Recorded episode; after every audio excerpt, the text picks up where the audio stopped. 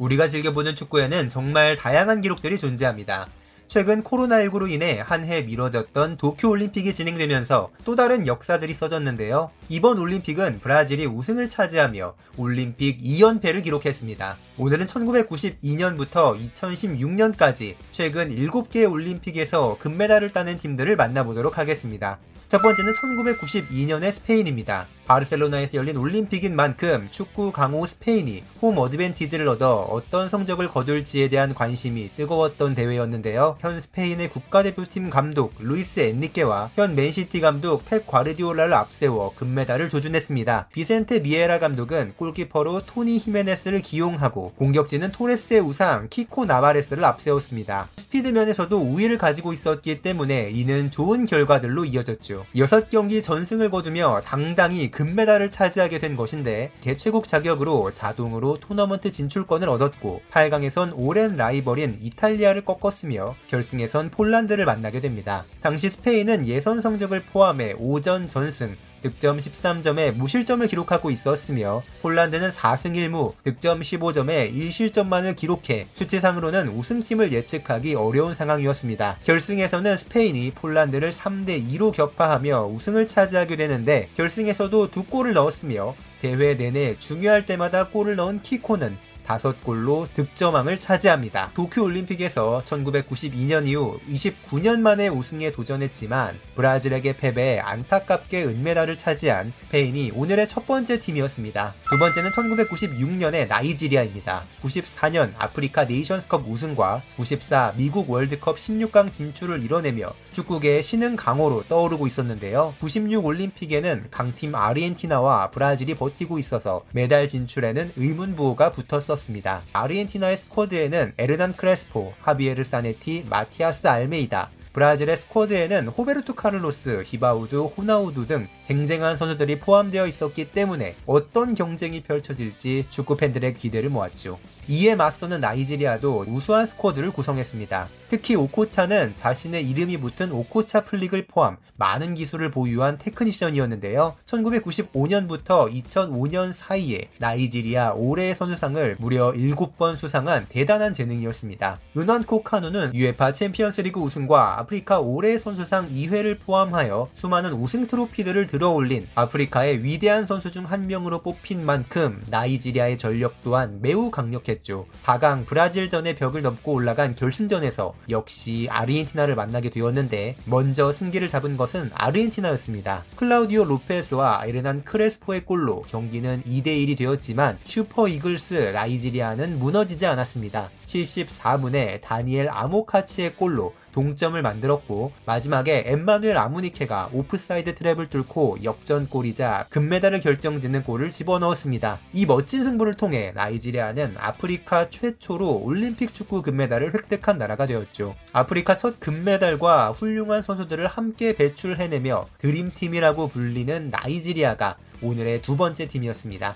세 번째 팀은 카메룬입니다. 1996년 애틀랜타 올림픽에서 나이지리아가 일으킨 아프리카의 축구 돌풍을 카메룬이 이어나가게 되었는데요. 카메룬의 스쿼드도 지금 보면 정말 대단하다고 할 수 있습니다. 당시 바르셀로나 B팀에서 뛰고 있던 패트릭 음보마는 총 4골을 터뜨려 카메룬 최다 득점자가 되었고 이후 57경기 33골이란 뛰어난 대표팀 커리어를 보내게 됩니다. 브라질과의 8강전에서 맹활약을 펼친 골키퍼 카를로스 카메니는 이후 에스파뇰과 말라가 등에서 뛰게 되며 레프트백 피에르 우메 역시 후에 잉글랜드, 스페인, 독일에서 성공적인 시즌을 보내다가 2006년에 인테르 밀란 소속으로 세리에 우승을 차지합니다. 가장 주목할 만한 선수는 단연 사무엘 에투인데요. 그는 챔피언스리그 3회, 아프리카 대륙컵 2회, 라리가 우승 3회, 아프리카 올해 선수상 4회, 올림픽 금메달 등 정말 화려한 수상 경력을 보유하며 역대 아프리카 최고의 선수 중 한 명으로 거듭납니다. 이러한 스쿼드를 보유한 카메룬은 결승전에서 두 골을 먼저 실점하며 어려운 경기를 가졌지만 사무엘 에투를 투입하며 후반전의 분위기를 바꿔놓았고 경기는 2대2 동점이 되었습니다. 동점 상황에서 승부차기가 진행되었고 음보마, 에투, 제레미, 로렌, 우메의 킥이 모두 골문을 열었습니다. 스페인은 자책골을 넣었던 아마야가 승부차기까지 실축하면서 경기에서 패배하고 말았죠. 나이지리아의 영광에 이어 아프리카에게 두 번째 올림픽 축구 금메달을 안겨준 카메룬이 오늘의 세 번째 팀이었습니다. 네 번째 팀은 2004년 아테네 올림픽의 아르헨티나입니다. 마르셀로 비엘사 감독이 이끈 이 팀은 어린 재능으로 가득 찬 스쿼드를 자랑했는데요. 수비진에는 니콜라스 부르디소, 파브리시오 콜로치니 등이 버티고 있었고 허리라인에는 만 20살의 하비에르 마스체라노, 니콜라스 메디나 등이 자리했으며 공격진에는 하비에르 사비올라, 세자르 델가도, 카를로스 테베즈 등이 차출되었죠. 많은 전문가들이 유로 2004의 우승팀이었던 그리스가 홈 어드밴티지를 등에 업고 선전할 것으로 예상했지만 오히려 그리스는 일찍 대회를 마감했고 아르헨티나는 이 대회를 그야말로 씹어먹어 버립니다. 세르비아 몬테네그로와의 첫 경기에서 6대0 대승을 만들어낸 아르헨티나는 조별리그 전승으로 토너먼트에 진출 이후 8강에서 코스타리카를 4대0으로 꺾었으며 4강에서는 키엘리니, 바르찰리, 데로시, 피를로 등이 속한 이탈리아를 3대0으로 완벽히 제압하며 결승에 진출합니다. 이 대회에서 최고의 퍼포먼스를 보였던 테베즈는 결승전에서도 파라과이를 상대로 결승골을 기록하며 금메달 획득의 1등 공신이 되었죠. 무려 8골을 넣은 테베즈가 득점왕에 오른 것은 물론이고 이때의 활약으로 성인 국가대표팀에서도 주전으로 거듭납니다. 6경기 전승 17득점 무실점으로 완벽한 대회를 치러낸 2004년의 아르헨티나가 네 번째 팀이었습니다. 다섯 번째 팀은 올림픽 역사상 가장 유명한 팀 중 하나인 2008년 베이징 올림픽의 아르헨티나입니다. 직전 대회를 우승한 아르헨티나는 더 강력한 스쿼드를 들고 이 대회를 참가했는데요. 자국 리그에서 뛰는 선수는 단 3명에 불과했고 나머지는 모두 스페인, 독일, 이탈리아 등 유럽 상위 리그에서 활약하고 있는 선수들이었습니다. 수비진에는 에세키엘 가라이, 파블로 사발레타 등이 있었고 미드필더진에는 페르난도 가고, 에베르 바네가, 앙헬 디 마리아 등 당시에도 주목받았던 선수들이 포진되어 있었습니다. 공격진은 더 충격적인데요. 에세키엘 라베치, 세르히오 아구에로, 그리고 리오넬 메시가 자리하고 있었습니다. 와일드카드로는 직전 대회 금메달리스트인 하비에르 마스체라노, 안더레흐트의 센터백 니콜라스 파레하, 그리고 아르헨티나 최고의 media punta, 후안 리켈메가 선택받았습니다. 이로써 공격형 미드필더 자리에 리켈메, 양 사이드에 디마리아와 메시, 최전방에는 세르히오 아구에로가 자리 잡은 미친 스쿼드가 완성되었죠. 당연히도 조별리그를 3전 전승으로 통과한 아르헨티나는 직전 대회만큼의 폭발력을 보이진 못했지만 메시와 디마리아의 조합을 앞세워 토너먼트에서도 순항했습니다. 결승에서는 까다로운 상대인 나이지리아를 만났는데요. 디마리아가 후반 12분 골키퍼의 키를 넘기는 칩샷으로 결승골을 성공시켰고 이 골을 지켜내며 아르헨티나는 올림픽 2연패를 달성했습니다. 디마리아는 이 대회에서 최우수 선수로 뽑히며 아르헨티나의 새로운 축구 스타로 발돋움했고 이후 국가대표팀에도 승선하며 꾸준히 좋은 모습을 보였습니다. 리켈메와 메시의 천재성과 이를 받쳐준 아구에로, 디마리아 등이 엄청난 퍼포먼스를 보여준 2008년의 아르헨티나가 오늘의 다섯 번째 팀이었습니다.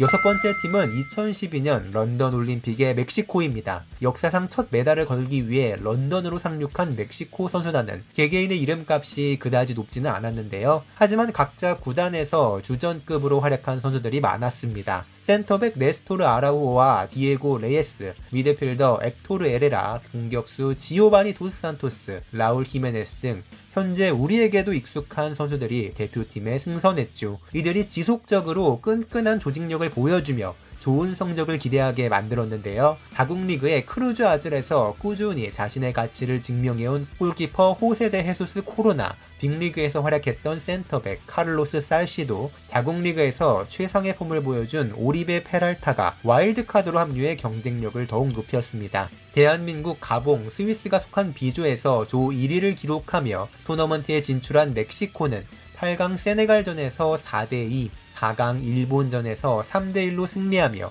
막강한 공격력을 보여주었고 결승에서 브라질을 만났습니다. 와일드카드 오리베 페랄타가 여기서 미친 활약을 보이는데요. 경기가 시작한 지 1분도 지나지 않은 상황에 득점을 하며 경기를 쉽게 풀어나갔고 후반 27분에는 헤딩골까지 기록하며 강호 브라질을 꺾고 멕시코의 올림픽 축구 첫 메달, 심지어 금메달을 따내는데 성공했죠. 총 전적 5승 1무, 12득점 4실점이라는 준수한 성적을 거둔 멕시코는 강력한 공격력과 단단한 수비력을 바탕으로 공수 양면에서 끈끈한 조직력을 보여주었고 결국 우승을 차지했습니다. 화려한 스쿼드들을 끈끈한 조직력으로 압도하며 이 대회를 우승한 멕시코가 여섯 번째 팀이었습니다.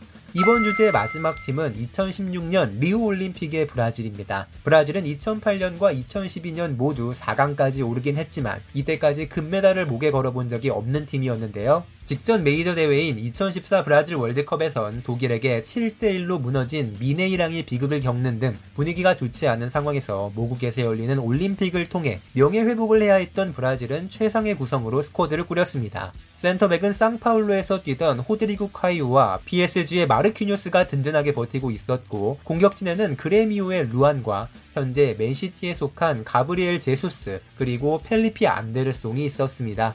이대로만 출전해도 스쿼드의 무게감이 그대로 느껴지지만 브라질은 자국 최고의 스타인 네이마르를 와일드카드로 차출했는데요.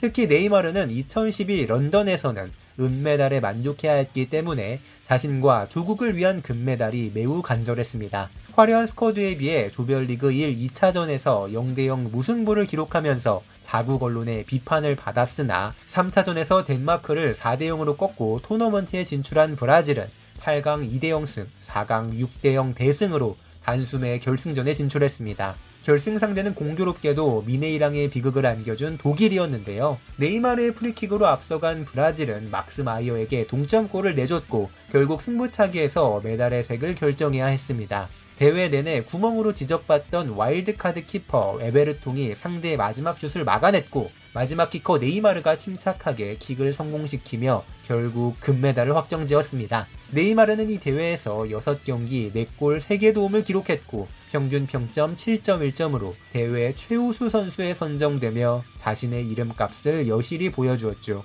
경기 종료 후 네이마르를 포함한 대부분의 브라질 선수들이 그라운드 위에서 한참을 오열하는 모습이 보였는데요. 재작년의 참사와 홈그라운드라는 이점이 오히려 선수들에게 엄청난 중압감으로 다가온 대회였다는 걸 알 수 있었습니다. 이를 이겨내고 자신의 조국에서 당당히 금메달을 획득한 2016년의 브라질 대표팀이 오늘 주제의 마지막 팀이었습니다. 오늘 만나본 최근 올림픽 금메달 7개 팀 어떠셨나요? 언젠가 또 이 주제를 다룰 때 우리나라 대표팀도 언급되는 기회가 찾아왔으면 하네요.